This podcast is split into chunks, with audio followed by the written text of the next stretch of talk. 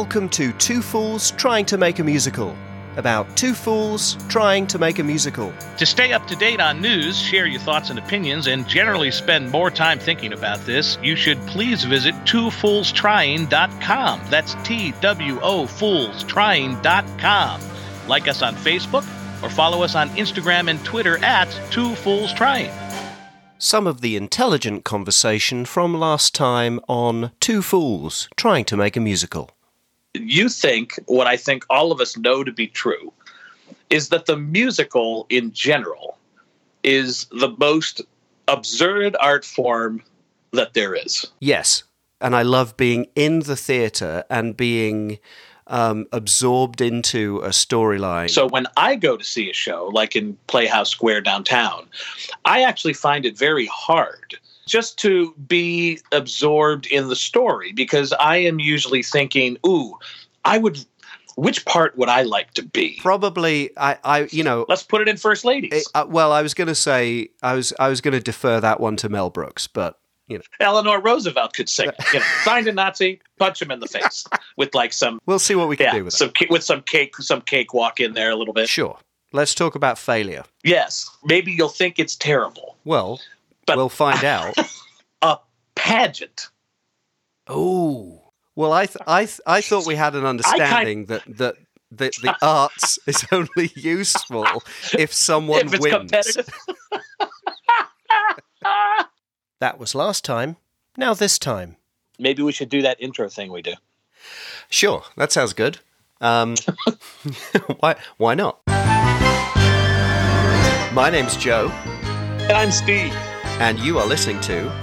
two fools trying to make a musical. Uh, have we got any further?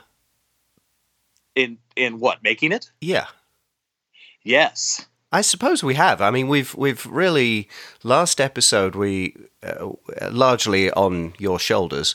We really Yeah. Sorry about that. no. It, Because I thought episode two was way less interesting. it was it was good work that we did though. Uh, yes. Oh, for sure. Yeah. And uh, as as I told you, um, since episode two, I had an epiphany while lying in bed. Another one. I couldn't sleep. I did, and I I just got out of bed at about three thirty in the morning, and I went downstairs for two hours, and I typed about six to eight pages, I think, of what I think is the end of the show. Yes. Because didn't we talk about how J.K. Rowling always knew where she was going? Yes. Absolutely. So I did that. And I don't know if that's where we're going to end up going, but I did do it. Maybe we can talk about that later. But I did send it to you, and you thought it was not terrible. That is exactly my reaction. really, it was no, it was no better than not terrible. No, it was it was very good. I liked it. Okay, I all right. I like that whole idea. Now, are we going to a quick question? Are we going to share that ending with anybody? Not Uh, not right now, but Yes, uh, we we can. maybe later. Uh, yeah, who would you want to share it with? Our what, listener. What do a staged reading? No, not in detail. The concept. Oh, yeah, we could talk about that. Okay. Do- well, that concept may change following today's conversation. It it might. And what is what's today's conversation, Joe? Well, Steve, today's conversation is with Michelle Gullion, the archivist and curator at the National First Ladies Library. in Canton, Ohio. There's a National First Ladies Library. It seems so. It is a National Historic Site, and we thought that we're in Northeast Ohio. and we're fools. We indeed we're fools. We don't, you know, we, we, we don't know a ton. Um, you know a ton, but um, we're going to find out a ton more. Uh, We thought we we live in Northeast Ohio. They're in Northeast Ohio, and why not try to call someone from this wonderful resource? You know, it's amazing, Joe, that this 13 year long project, it never occurred to us to drive an hour to do that. But we did think it was a great idea when we were under quarantine and couldn't do it at all. That's right. So let's let's make that call This is and exciting. and see what happens. Mm, mm, mm, mm. We're going to edit that out too. Hopefully, Joe? yeah. Okay.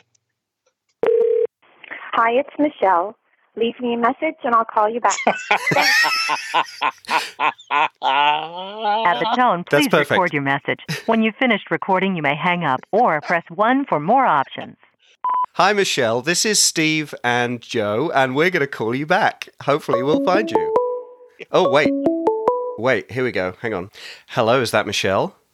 yes, it is. How nice to meet you both. Indeed. Tha- Michelle, thank you for joining us on our podcast. We are excited to, to chat with you. Um, we are two fools trying to make a musical. we'll see how well we do in the long run, but in the short run, because we're two fools uh, in Northeast Ohio, we thought we would reach out to you at the First Ladies Library, the National First Ladies Library, to get some expert advice on First Ladies because our musical is based on the stories of the First Ladies of America. So we thought we would reach out to an expert who knows everything there is to know. No pressure. No pressure, right? Yeah, yeah. Because we're fools, Michelle, so you're already a step ahead. Well, can I ask a question right off the bat? Please. Oh, yes. Please at, explain to me why you chose First Ladies to write a musical about. Well, that's that's one for Steve. Well, I am a history teacher up in Mentor, government teacher. One of those great maxims is write what you know. And I thought, well, let's do something historical. And one of the touchstone shows we keep bringing up a, a lot is, you know, I was influenced by a show called Assassins, which maybe is not something that appeals in your line of work, but it was a show that came out in the 90s about all the people who have tried to assassinate the president. Yes, Are you familiar with it? yes, I am. Yeah, what do you think of that show? Um, well, um, I mean, that's, I guess, just human nature. Everybody's intrigued with why would a Right. crazy person do Right. that? So that's why uh, we're not doing a show called Assassins because that's a little dark. And also, Stephen Sondheim already wrote it. So Oh, the and also, the it's next, very hard to pronounce some of their names. yes, Leon Czolgosz, that's a great one. Two Z's in there. But uh, so the the natural way to go would maybe say, all right, well, Assassins has been done. You know, let's do presidents. But you know, Walt Disney World has that really amazing and creepy hall of them already. And that seems a little too on the nose. And I wanted to do some research on something that I honestly didn't know much about since I was going to have to research anyway. And I thought, well, let's just do first ladies because I don't really know much about them. Okay. Did you before? Did you see um, 1776, the musical 1776? Yes, one of my all-time favorite. Big influence. You know, I'm, that's one I've never seen. Uh, it's it's wonderful, and the movie from the 1970s is also worth watching. Have you seen the movie? No, I've got to do that. John Adams is played by William Daniels, who uh, either my generation would know as the voice of KITT the car in Knight Rider, Is he really? or uh, yes, uh, and also the TV series Saint Elsewhere in the 80s. You remember that show? Oh yes. He was a tyrannical doctor on that show, and my students know him as Mr. Feeney from Boy Meets World. Oh okay. But here's the problem with a show like 1776 and why, even though it's one of my favorites, I've never done it, is because it's all dudes. And if you're doing educational theater, that's the one thing you never have enough of. And that's also one of the marketing points we think of doing a show like First Ladies, because schools could do it because you always have more girls than you can use that of great talent and, uh, and are interested. I, I'm serious. It's like a practical consideration. I know. I know. Yeah. I get it totally. You're so right. Yeah, so You're so well, thank you. So that's how. The, so that's how we came up with it. I want to know from your guys' perspective, uh, what was the reaction in the office when you got an email from two fools saying we're writing a musical about first ladies? You must have thought it was like manna from heaven or uh, a quarantine prank, right? No, honestly, um, you wouldn't believe the most. We get the most interesting emails all the time. Really? So it was just like, Just another okay, day. well, and here's this. I'm serious. What, what are some of those interesting emails you get, Michelle? we get people who are either interested in how they're related to first ladies. Hmm. We get people who want to know what they ate and um, can they fix some recipes of theirs. I personally get a lot of offers that people want to give me uh, First Lady doll collections, you know, because there's been like Madame Alexander dolls. hmm I could fill hallways, you know, or a huge building with all the dolls Really? that have, have been made with First Ladies. Interesting. you know, I have a uh, presidential Pez collection. Oh, cool. Just the presidents from the 50s and 60s. So if you want to open uh, Dwight Eisenhower's neck and eat a uh, poorly shaped cherry Pez, I can help you with that. They only did it through the 50s? Well, I, it's a series, and I only have one box. It was a gift, I guess. Okay. wow, I didn't know that. I'll- that is so, but I'll I'm not to share that. surprised. All right, so the the email from us was not that strange at all. Then No, no, I'm so- sorry. Don't be. Um, you had something, Joe. Well, I just wanted to say that I know less than Steve about American history and nothing at all about the First Ladies. But I think with the roaring success of Hamilton, for those who have seen Hamilton or experienced Hamilton, even though I haven't seen Hamilton, I feel like I know more about the period now. Steve and I have had conversations in the past, or at least I, I have advocated for this idea that the true American way is to learn about history from movies and not really read anything. So, Absolutely true. right. That's so very true. So for those people who have watched uh, Hamilton, they now they now know all about the founding fathers, of course. Um, What else is there? there's nothing else, and they they know that all our Right. founding fathers um, were heavily influenced by hip hop. so we've you know so we For sure. it, it is absolutely absolutely true. So my guess is that most will know a little about a few first ladies. Right. And what we're trying to do is perhaps take a new angle and come at it from um, perhaps an ignorant perspective. Um, you know, we're, let, let's assume we don't know much about the First Ladies because I, I, I think that's probably a, a decent place to start. Joe, I yeah, Joe, I could tell you having watched the uh, latest Celebrity Who Wants to Be a Millionaire last night. Uh, people don't know anything about anything, Right. and so, and so Michelle, I think your right. your your site is clearly a resource. So we have some questions for you, and I know Joe does. But before before we launch into that, what exactly is the First Lady's site, and uh, what is your affiliation with it? Why why are you the person that we get the pleasure of talking to? Well, um, I am the archivist curator at the First Ladies National Historic Site. Um, it's a partnership with the National First Ladies Library, which is the site that, that I work for, and the National Park Service, which is um, they own the buildings and the site itself. There's two separate sites. There's an education and resource site, Mhm. and the Ida Saxton McKinley uh, ancestral home, and that is also part of our site. So it's, it's in Canton Yeah, because of the William McKinley presidency. right, exactly, and that's where William and Ida that was their hometown. So, who was Ida McKinley? I'm so glad you asked. Ida McKinley was uh, uh, her maiden name is Saxton, and she comes from uh, you might want to say one of the most wealthy uh, people in town. The Saxtons uh, were very very wealthy people. Her father um, was a, a banker, very influential banker in Canton. Her grandfather was um, the owner and the founder of the Canton Repository, which is a newspaper. So in those days, that's big money. So she's very, very, very wealthy. Um, and William McKinley is not. Um, he came from to Canton uh, after the Civil War. He was a Civil War uh, veteran. Um, he became a lawyer, and he started his. Uh, he- got his kind of his break in Canton, Ohio, and that's how the two of them met.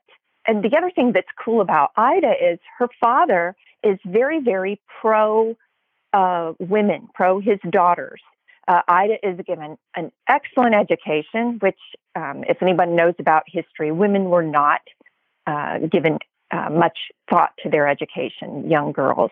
Um, and so Ida was given every privilege. She was went to finishing schools, um, and always with an emphasis on bank and on banking, on math. She really loved um, numbers and was good at it. And so her father encouraged that. And once she was finished with her schooling, she was actually working in his bank, which is this is, um, you know, right after the Civil War, 1869 ish. A woman doesn't work in a bank unless she's very, very wealthy and has the support of her father, which she did. And that's probably uh, very much how she and William became uh, to know about each other. There's all we don't really know how they met. There's um, there's all kinds of little lovely stories about that. But William McKinley never um, he was never financially well off. It was Ida who was. They lived a very kind of nomadic life in that um, he was very active in the politics. They had lost both their daughters um, in in childhood, and um, Ida had epilepsy, and uh, so at times she wasn't well. When they were in Canton, they lived with her sister uh, in the family home up above upstairs. Mm-hmm. And they lived in in hotels and and uh, suites, that type of thing, where, uh, in Columbus or Washington D.C., wherever that uh, he was serving. So it's a very uh, more of a contemporary kind of life than we think about for Victorians having. So she she worked in a bank, and that was a time, as you said, women didn't typically work in banks. Uh, I don't think it, Joe that they worked in English banks either. For, according to Harry Potter, it was mostly goblins that ran those. Isn't that right? It's still goblins. That's yeah. what I thought. Okay, so uh, it's interesting that you mention uh, Ida's wealth because sometimes people say suggest uh, the same thing about Martha Washington. You, you wonder whether George was uh, completely all about Martha or her thousand acres right? There you go. Right. But it also, as you mentioned with Ida's epilepsy, I've read and tell me if this is correct, that he was he was definitely devoted to her. In fact, they would be he would insist as as opposed to what would be standard protocol where the president like at a formal dinner would be at one end of the table and Ida the first lady would be at the other. He insisted that she had to be seated next to him because when she would have one of as they called it 100 years ago, one of her fits, uh, William McKinley would be uh, uh, predisposed to just carry on his conversation as if nothing was happening while he held up like a napkin in front of her face until she kind of composed herself. Is that right? Yes, that's absolutely true. Um, however, it's also interesting, isn't it, that she would do that and they would that would happen and they, they would just carry on as if nothing. Mm. I don't know that anyone's really right. Um, described them or anything, and they certainly didn't understand epilepsy at the time. So the fact that yeah. she even is doing that and he's next to her and they're treating it as no big deal, um, that's remarkable in and of itself. Um, it is. It's an interesting a woman nugget. didn't do that. Yeah. yeah. It is. It's it's interesting, but not something I think that we would include in first ladies. Joe, what do you think? Probably not. No. no. it's also. No. Uh-uh. Yeah. It's been done steel magnolia. right, right. Oh well, that's that's true. Well, it does it does get into a, a particular area that that I'm wondering about and have some have a, a, a question or two about, which is how best can we as two fools, and not just two fools, but two male fools and two white male fools write a musical about prominent historical women without well with keeping in mind that we live in a me too world and um, without sounding like complete idiots. So in short is this a bad idea? Yeah. Right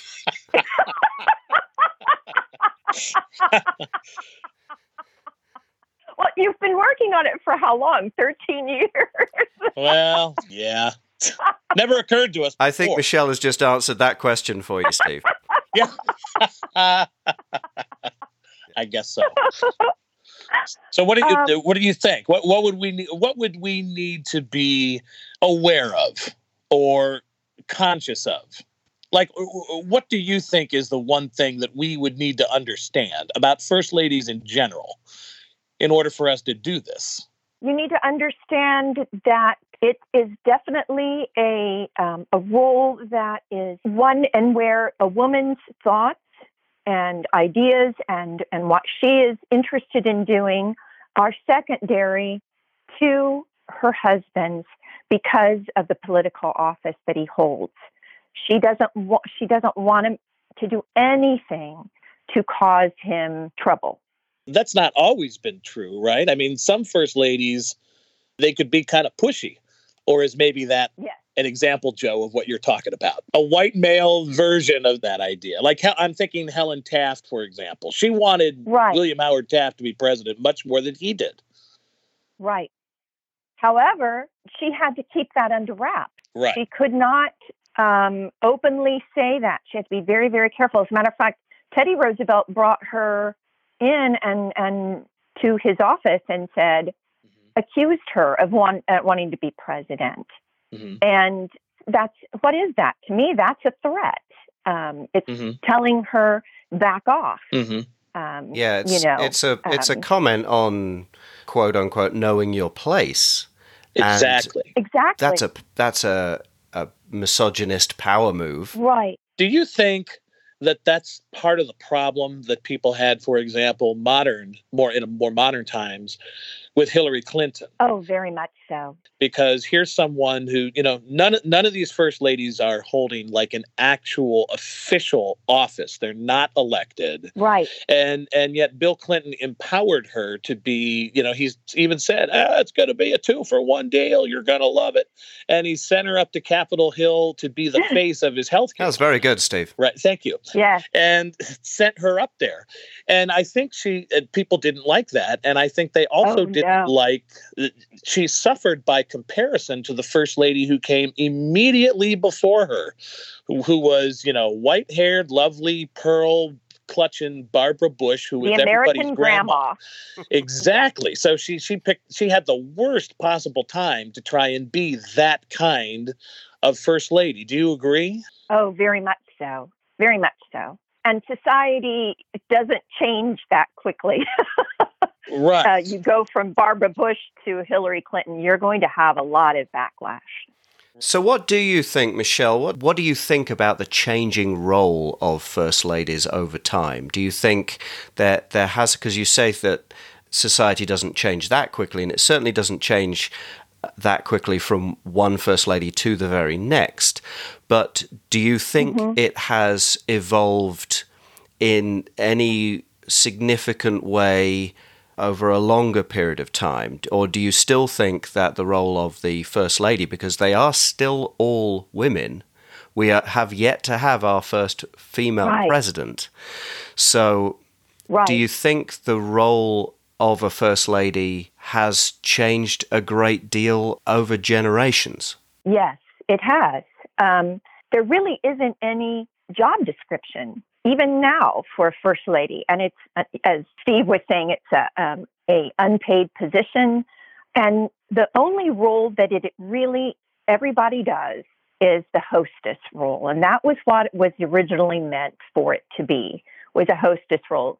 Um, a woman came and uh, made for a delightful entertainment, you know, civilized um, entertainment, uh, diplomacy, that type of thing.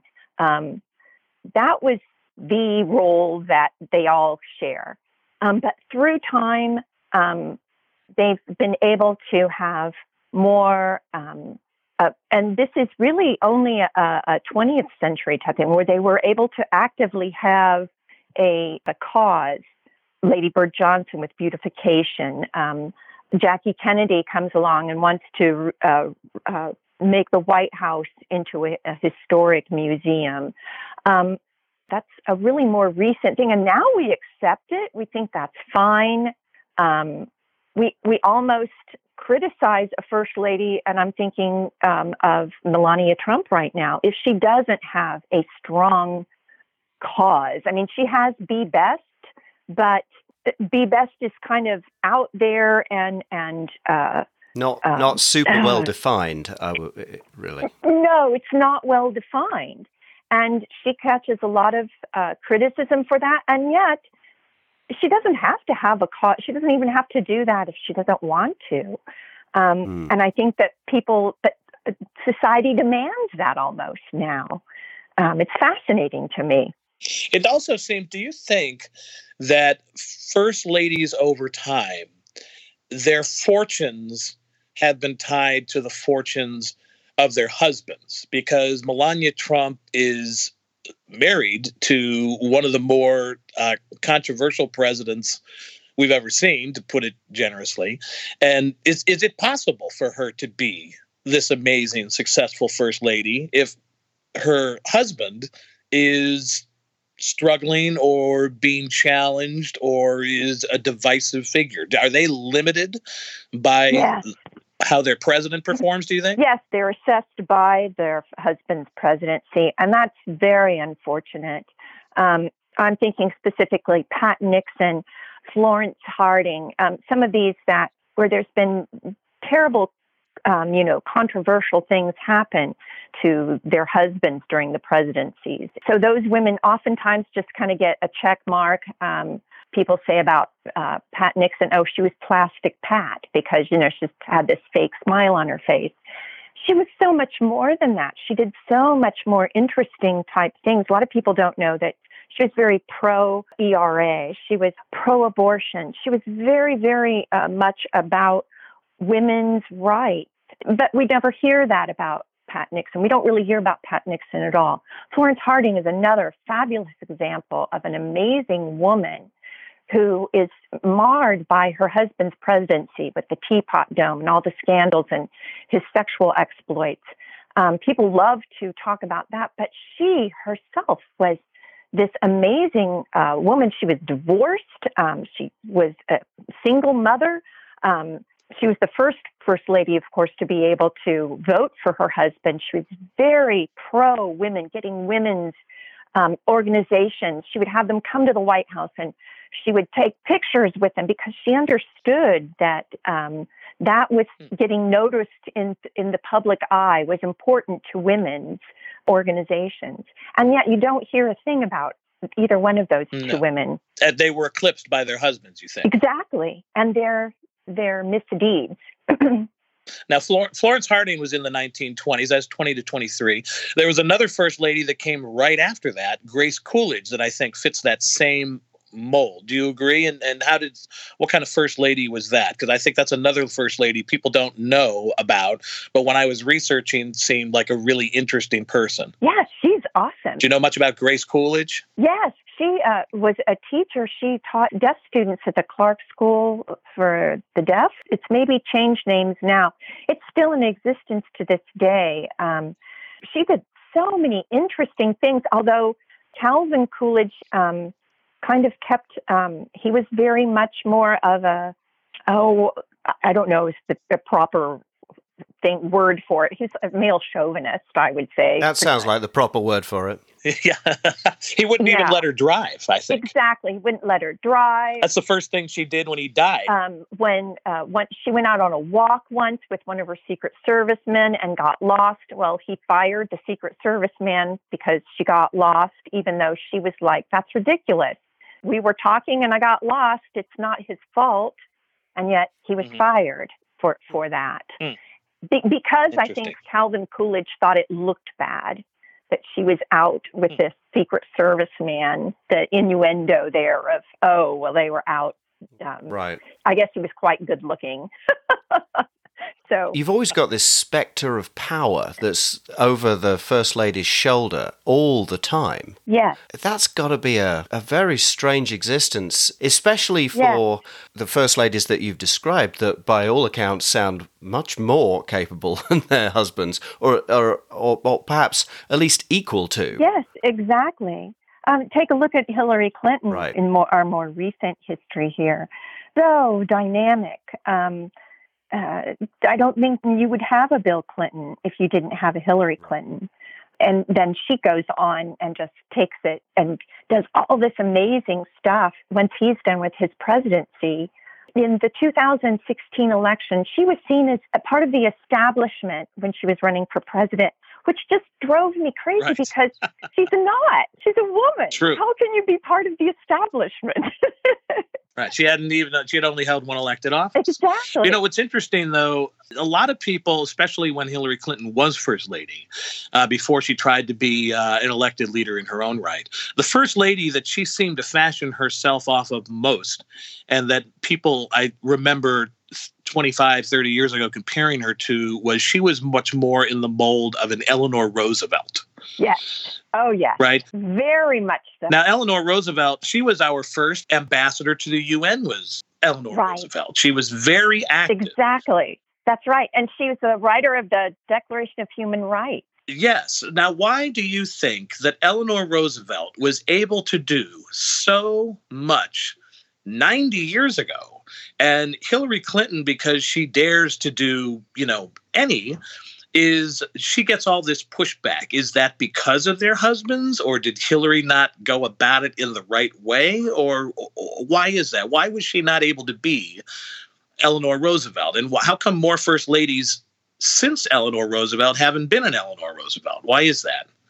Well, people don't realize Eleanor Roosevelt was just as controversial as Hillary Clinton in the day. Hmm. Um, Hmm. And I imagine that looking in a hundred years from now, Hillary Clinton is going to be much more as revered as Eleanor Roosevelt on that same. Interesting. but because it's happening now, I think because Eleanor was, oh my gosh, she was uh, so controversial you know, there had never been anybody like her before. She was already political and uh, very Hmm. active politically before she became first lady. If anything, like um, Lou Hoover and so many others before Eleanor, once their husband became, whether it was, um, I think for Eleanor, it was when uh, FDR first became, was he governor of New York? He was Secretary of the Navy. Yeah, but she actually had to st- take a step back because now she's the first lady. Right. And that happened so often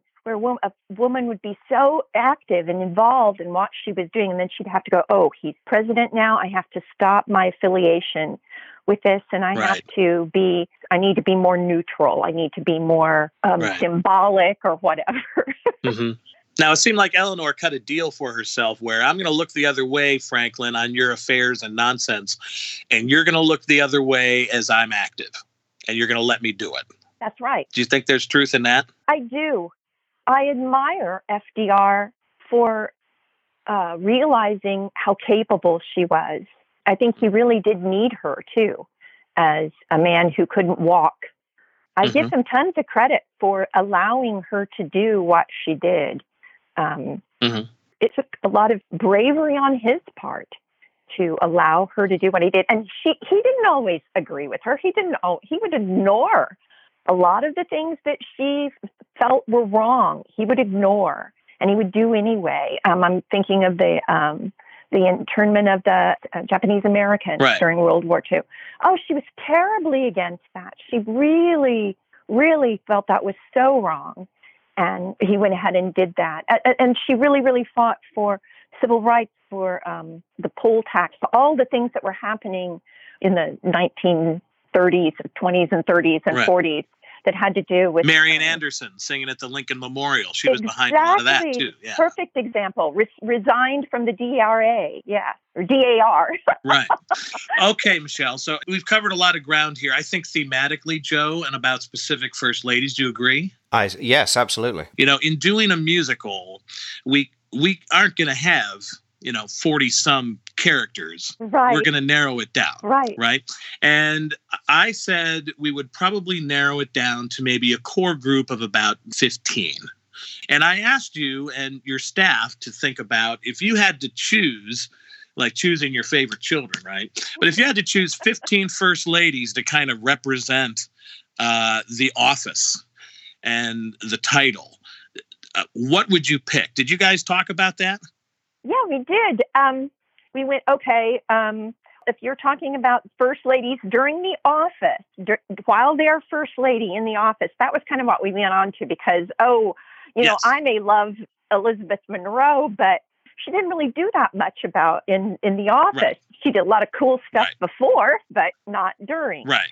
So we use that as kind of our uh, way of looking at it. Who did the most while she was first lady? So you have 15? We do. We actually were. Are they Uh, ranked? are they ranked? No, we didn't rank them. I think what we did was we took them by um, the oldest to the newest. So the question then was what are the top 15 first ladies in no particular order Well, all time? I have I've a, a prep question first. okay. Okay. I was interested to know how much disagreement there was between you Ah, good question. when you were getting this list Oh. together. Was it hard? Yes, it was hard. It was difficult because there were people who wanted to put Harriet Lane in there. Um, Harriet Lane was not. She was a first. She was a hostess, but she was not a first Right. lady. Um, so there were things like that that we that we disagreed on, um, and there were there were some real surprises to me on um, who certain people put in that I was like, really? Why would you want? Uh, we didn't really talk about it. We didn't have the time to really get into it. But I would say that you know we agreed more than we disagreed, um, and that was mainly within the, Oh, all the right. the earlier first ladies. That's where we disagreed more than than or, or there was different, not disagreement, but different people that they put in for different reasons. All right. So what do you got? Okay, everybody said Dolley Madison, of course. Of course. You just have to have Dolley Madison I agree. um, Because because give her give us our two sentence resume for each one. Dolley Madison. yeah, let's let's start this off by reducing their entire achievements to two sentences. That's a Isn't that what the musical's going to do, that- Joe? that's a great way. That's a great way of displaying our enlightened approach. Well, we don't want a five hour musical, Joe. All right. So Dolley Madison, because Everybody's going to say because she saved George Washington's picture, of course. Um, but I would Right. say because she was she was so politically astute. She used um, entertainment as a way of uh, of politically bringing opposing groups together. Um, her hostess abilities alone were just magnificent. And if I'm not mistaken, I think she was the first one to actually be referred to as a, America's first lady. Supposedly, Am I right about that? I remember reading that. that's what Zachary Taylor said in his like eulogy to her. Ah, But I don't know that anybody knows that for sure. There, it's just so interesting. we hear it all the time. It it gets used. It gets Madam President gets used. Um, Mrs. President gets used at times. Um, hmm it doesn't really stick until we can. We've seen this Lucy Hayes. It sticks with her. So the origin of the title itself is not clear. No, uh-uh. Interesting. you know, it was Lady Washington. Um, they were called Lady. They were called Madam. Um, they were called Presidentress. It's fascinating. All right, that's one 14 to go. Hey, Joe, you seeing the merit of my two sentence resume? Uh, I've always seen the merit of everything you say, Steve. All right. Next up, Dolley Madison. Then who else? Mary Lincoln, After Dolley, Dolley, yes, Mary Todd. Okay, because because she continued to entertain and fight for the Union by entertaining as First Lady, again, is her hostess duties. Even though that's incredibly seen as, as being distasteful um, by many people because the country's at war. She's a hot topic, I swear. Um, okay. Oh my gosh. number three. Then number three, Frances Cleveland. We all said Frances Cleveland Mm-hmm. Because because we call her the Jackie Kennedy of the 19th century.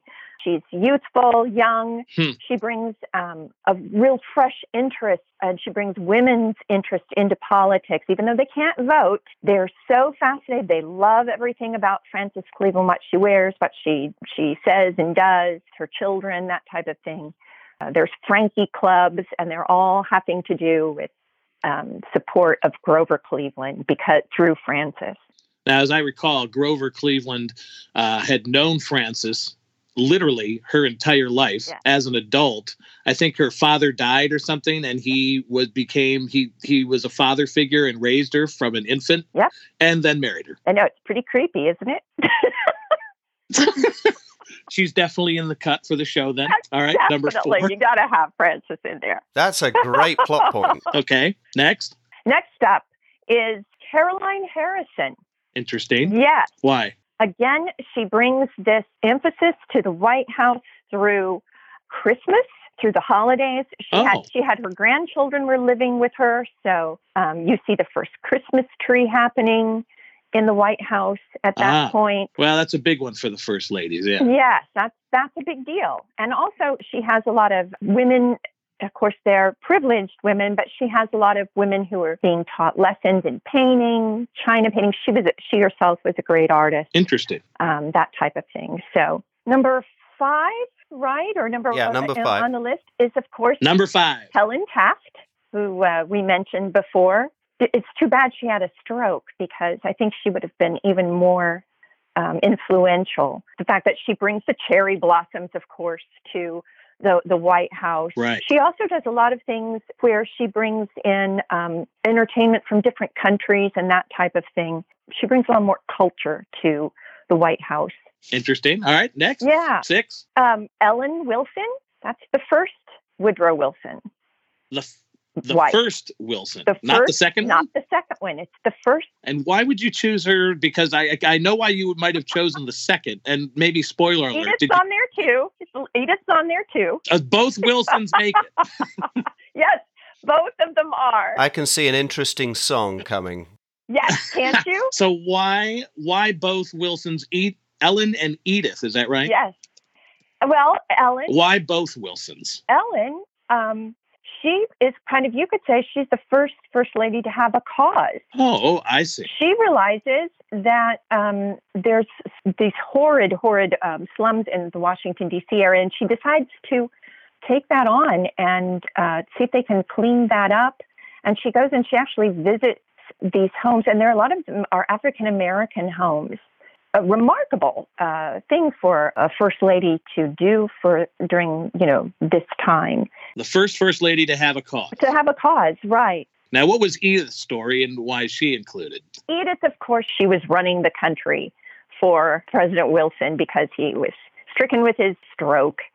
Um, and so she gets a lot of, of calls for that. However, the reason we, we chose her is because of what she did during World War One. She was quite a leader in the in the country and being the, the wheatless, meatless, gasless days that were going on during World War One. She was very much a supporter of that.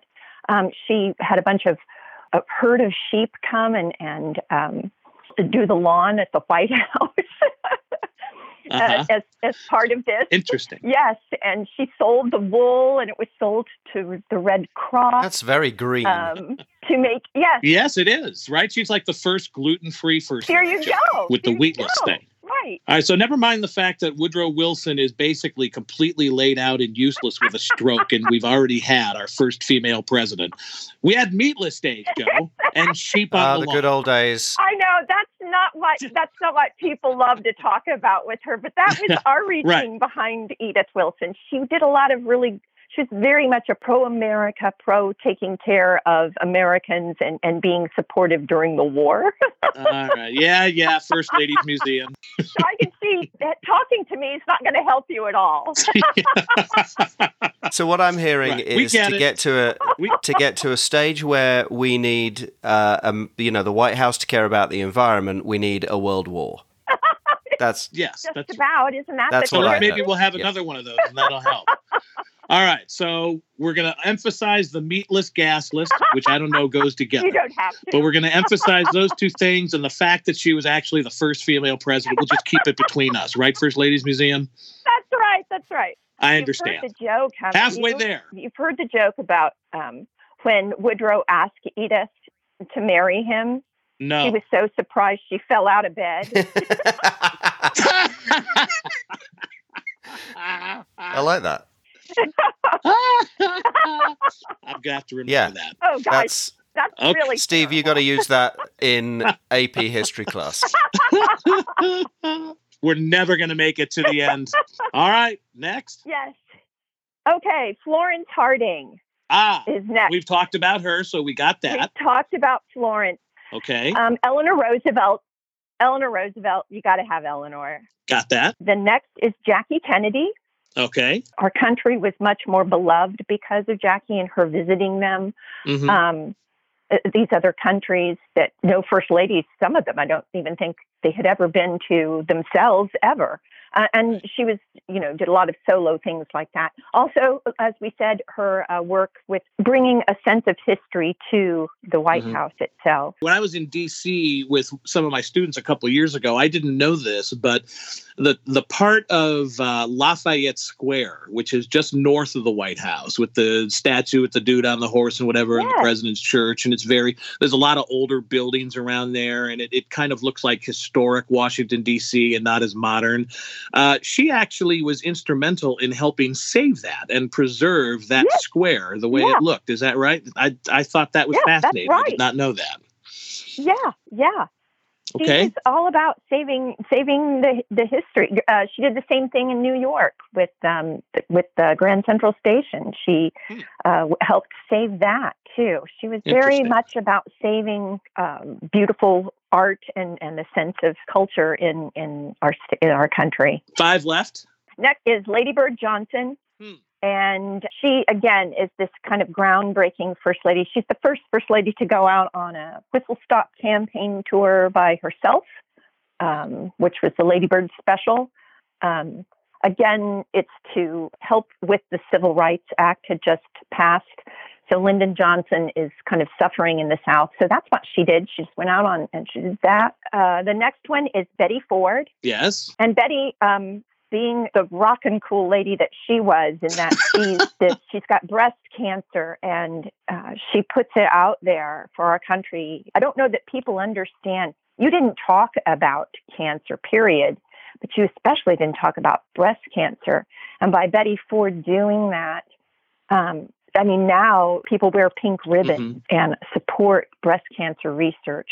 That wasn't until we have Betty Ford to thank for that by putting that out there and, and saying, yes, I've got breast cancer and, and making an effort to show that this does happen. And the Betty Ford Clinic too, and substance abuse. Yeah, she was Oh very open about that. Yes, she was. That didn't really happen till after her first ladyship. Right. Um, but, uh, you know, she was still being enabled terribly through at the White House. Um, Mm. when you're the first lady, everybody wants to be your doctor. And I think it got Right. even worse in, in the White House. It's just tragic um, what happened to her. And she's such a survivor, an amazing, amazing woman. Hmm. Uh, Only three left. Hillary Clinton. Hillary. Yes. Okay. Hillary Clinton. And again, for reasons that we've talked about, another Right. groundbreaking first lady Mhm. in um, actually trying to work with, bring uh, universal health care. That's the seeds of that. They're just beginning with her. To, and she's slammed for it so hard. Mhm. Imagine. I'm stunned. Joe's basically a socialist, Michelle. I don't know if you knew that. Oh, I'm I'm so I far get it, I left get it. for America. I'm so far left. I'm off the charts. I think, but you know. All right. Only two spots left. And they've got to be recent ones. I Yes. So who who'd you pick? Yes. Laura Bush. all right. Ah, because Yes, Laura Bush, because um, of how she really stepped up uh, during 9 11. And she's very much in that symbolic role of trying to help um, our country come to ter- terms with this terrible disaster that happens. Mhm. She also makes a lot of inroads in, in making women's health um, an issue. She's the uh, spokesperson for the Heart Truth organization. She brings the, the plight of the Afghanistan women to the forefront. Um, she does a lot of amazing things, and again, I, I think she gets uh, overlooked. Um, but she, we all agreed that we thought that she was really an important first lady. Does a lot of really amazing things. well, there's only one spot left and only two first ladies remaining. So it's either Melania or Michelle. Right, Who gets the nod? Michelle. Oh, Yeah, it better be. because because wait, actually, we consider um, Melania Trump uh, current events. well, you know what? Uh, She I, is. I yes, you you brought up an interesting point. Actually, I want to ask you about that. Tell us about Obama first, because that's the question I was going to ask about your list. Oh, Go okay. ahead. So, why is Obama Michelle Obama on the list? mainly because of um, again this bringing people together in a way in our country. That's of course because she's the first African American, but she brings like this sense of really facing some issues that are problematic in this country: childhood obesity, and bringing our health much more to the to the forefront. Mm-hmm. Um, than any first lady. I mean, now you have her to thank for um, when you go into a restaurant and you see um, the, how many calories you're going to consume. All that right. has to do with Michelle Obama. Now, you mentioned that Melania, you almost treat her more like a current event, but Michelle Obama, she's certainly current also. I mean, she's going to be out there. In yes. fact, I just saw an article this week at the at the time we're recording this. Uh, you know, Barack Obama just made his endorsement for Joe Biden. There's talk that she's going to be back out there on the campaign trail, even though she's not necessarily a fan of that aspect of it. But the list that you've come up with, um, when I made my first 15, and we'll talk about this, Joe, in our next episode on characters, because uh, Michelle's given oh, us cool. a lot to think about here. Yeah, is uh, the I made we made an aborted attempt to start a show that we felt it was going in kind of a linear sense and wasn't really working, and now we're we're taking a second approach, which I'd like to bounce off of you in a second. But in the first attempt, I did not have a first lady in the 15 I chose after Jackie Kennedy. None of them. And part of the reason why I did that is because historians say that unless you get 20 years, is the kind of rule of thumb on an event, you can't really know what to say or think about that event. It's too recent to not be history and it's almost more political yes. than it is historical yes. right well you so true right but so you, true. you've chosen a lot of the recent first ladies mm-hmm. and so do, do, but you do think that's true the closer to the present day you get the harder it is for us to look at it with a clear eye oh very much so oh yes do you oh, get yes. do you get a lot of political drama in the first ladies museum Yes, we do. And it's something that we strive really hard to, we try to bring a sisterhood to it. Mm-hmm. And, um, but it's so interesting to me um, through the years because everyone who comes in, some of them, they want to know the history about him, right. uh, about this and that and the other, whatever. And, and but others are looking for a political bend. Right. Um, and so at times it's very difficult mm-hmm. because you have to be careful about what you say. It's just kind of like being a first lady. You have to be very careful about what you say, mm-hmm. how you say it. I guess why we chose the, the, newer ones that we did was because those are the ones that people know that right. we get the probably the most questions about. Mm. I love it when I get a question about Frances Cleveland right. or you know somewhere where I can really dig in and find mm. a lot of good uh, material about. Mm-hmm. And Hillary Clinton is also she's a terrible hotbed. Yes. Uh, even for for us, uh, even using her as a first lady, um, mm-hmm. Uh, she just really pushes a lot of buttons, as I'm sure Eleanor Roosevelt did. I've read some amazing things about um, Eleanor Roosevelt. There was a gentleman who said that every time that that uh, she or her husband came on the radio, his grandfather would show throw a shoe at the, at the radio. that sounds eerily familiar to me. yeah, but we need to change Hillary Clinton's name for someone else. Joe throws shoes at his radio all the time. E- yes. so, Michelle, I go. have to tell you, uh, we had an uh, we had an epiphany in the last episode. Uh, we think we know what the structure of our show is going to be, and I want you to weigh in on this because uh, it's it's interesting in the in the first attempt to write the show, I went with a more historical bent based in the White House. The ladies were kind of I don't know, haunting it or whatever. So you could bring them all together. It, it just wasn't working. It felt more like a history class. So then I thought, now here's a great idea. Yawn. And in my defense, Joe also likes it. yeah, I like this new idea. I, do, I, I like history. Mm-hmm. Um, but he wants to be entertained. But yes, if I'm going to the theatre, of course, I get I, it. It needs to be fun and exciting, and, and not that it Steve's does. history classes aren't fun and exciting. Oh, they are. I'm sure they are. But but I'm I, if I'm paying money to sit and probably let's face it in a mask watching watching a show, uh-huh. then I, you know it it better entertain me. That's right. So here's what we've got, uh, Michelle, and you tell us if it's dead on arrival. Uh, since we're, we've talked so much about sisterhood and, and women's empowerment and knowing their place, we thought, what better way to explore all of that than to put them all through a first lady pageant? oh, Who that's is- awesome. who is America's first lady? They'll all come out. I don't have to pick the top 15. They'll parade through. Helen can be wearing cherry blossoms, you know. They've all got their stuff going on. Edith can be leading a sheep. They'll all introduce themselves. They'll wear the banners. We'll, and then we'll immediately cut down to our, our top 15 and we'll actually deal with the inherent sexism in first ladies by just tripling down on it in a sexist structure and we'll just take it on on the nose. And and that will be part of the debate that we will have.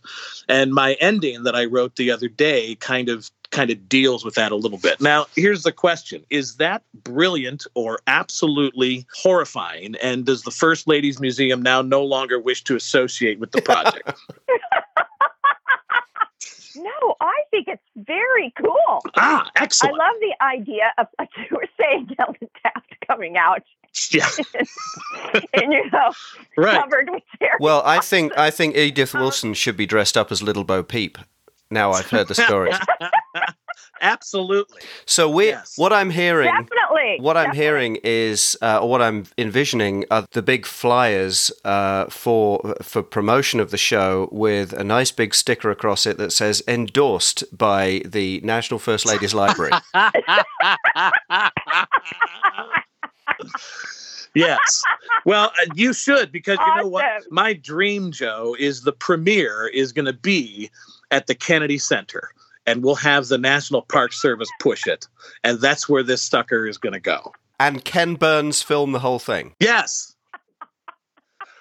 All right, Michelle. Before before with this before this ends, I have two stupid questions. I have two stupid questions for you, as opposed to the ones we've already done. Uh, have any first ladies visited the museum, and have you met any? Um, yes, three first ladies have visited the museum. Really? Um, Rosalynn Carter, she has been there, Oh. and so has Hillary Clinton, and so has Laura Bush. Did you meet any of them? I did not. It was before my time Ah. there. And you are a curator, which means you gather things, right? Yes. Do, do you have a couple favorite curated items that you just love to stare at and obsess over that we should enjoy if we come down there?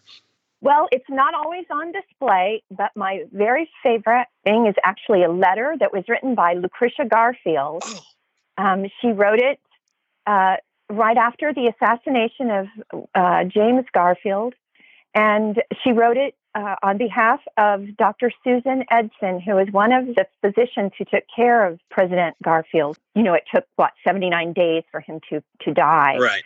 And all these physicians they became kind of their own little um, little mini celebrities except for dr edson. And she's actually a lot of times she's in um, the, the drawings. You see her she's fanning him but she's always called a nurse that type of thing. She was not. She was a, a physician.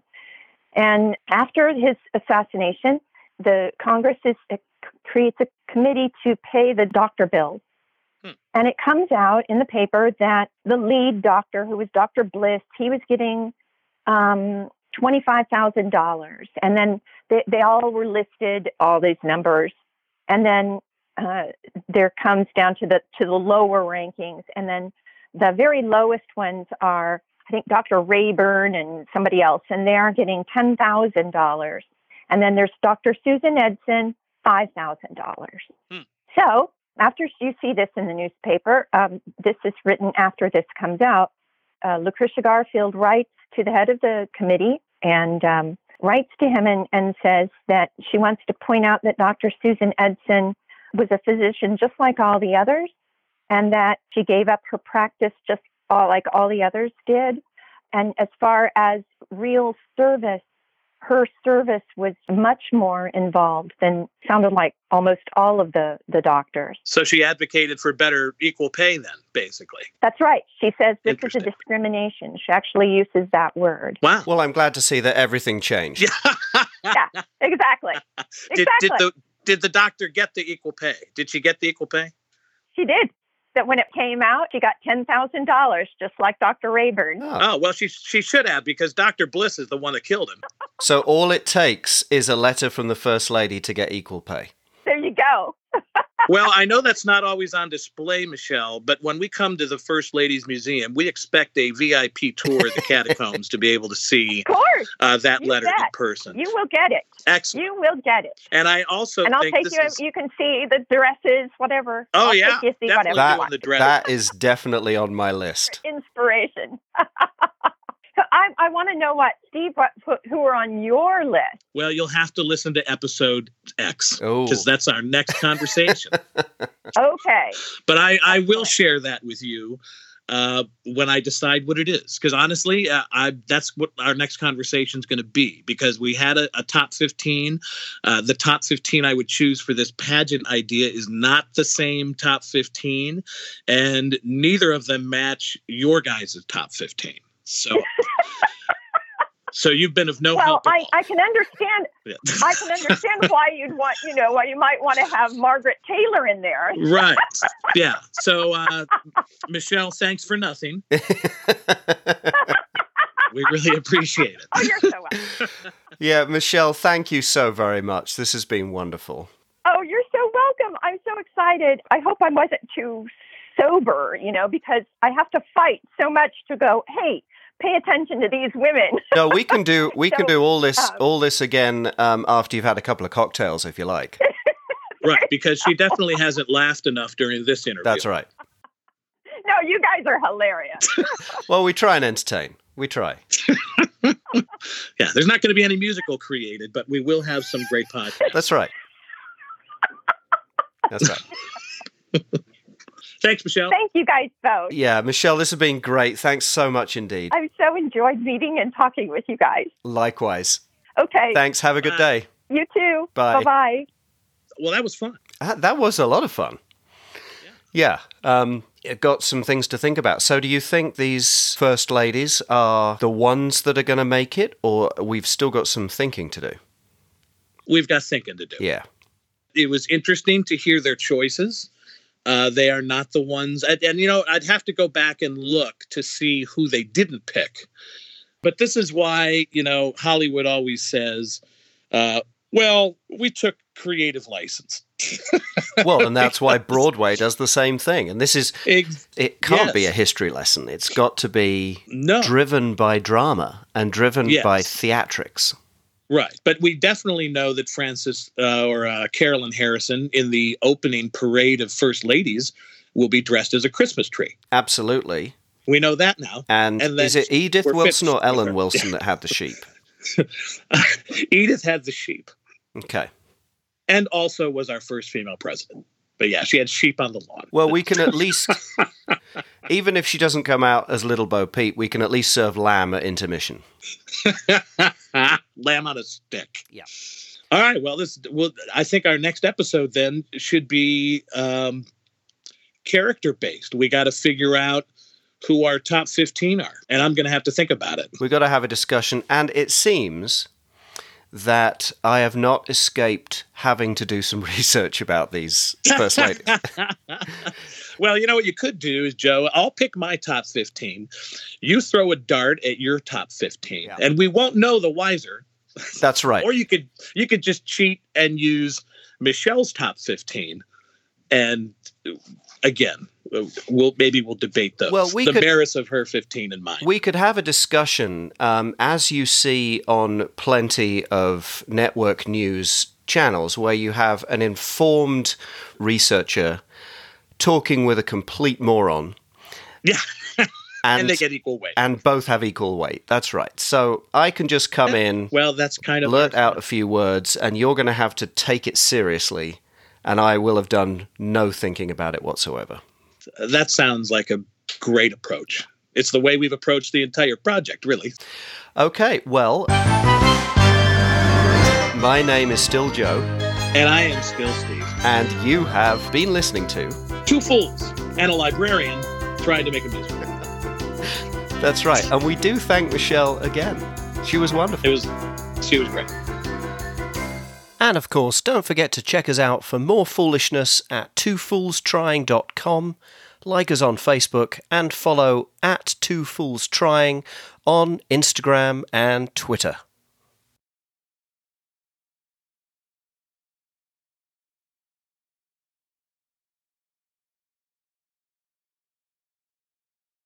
Hello, is that Michelle? Michelle Gullion, the archivist and curator at the National First Ladies Library. Yes, it is. How nice to meet you both. Our musical is based on the stories of the First Ladies of America. So the question then was what are the top 15 first ladies in no particular order all time? Give her give us our two sentence resume for each one. Dolley Madison. Yeah, let's let's start this off by reducing their entire achievements to two sentences. Isn't that what the musical's going to do, Joe? That's a great way of displaying our enlightened approach. Well, we don't want a 5-hour musical, Joe.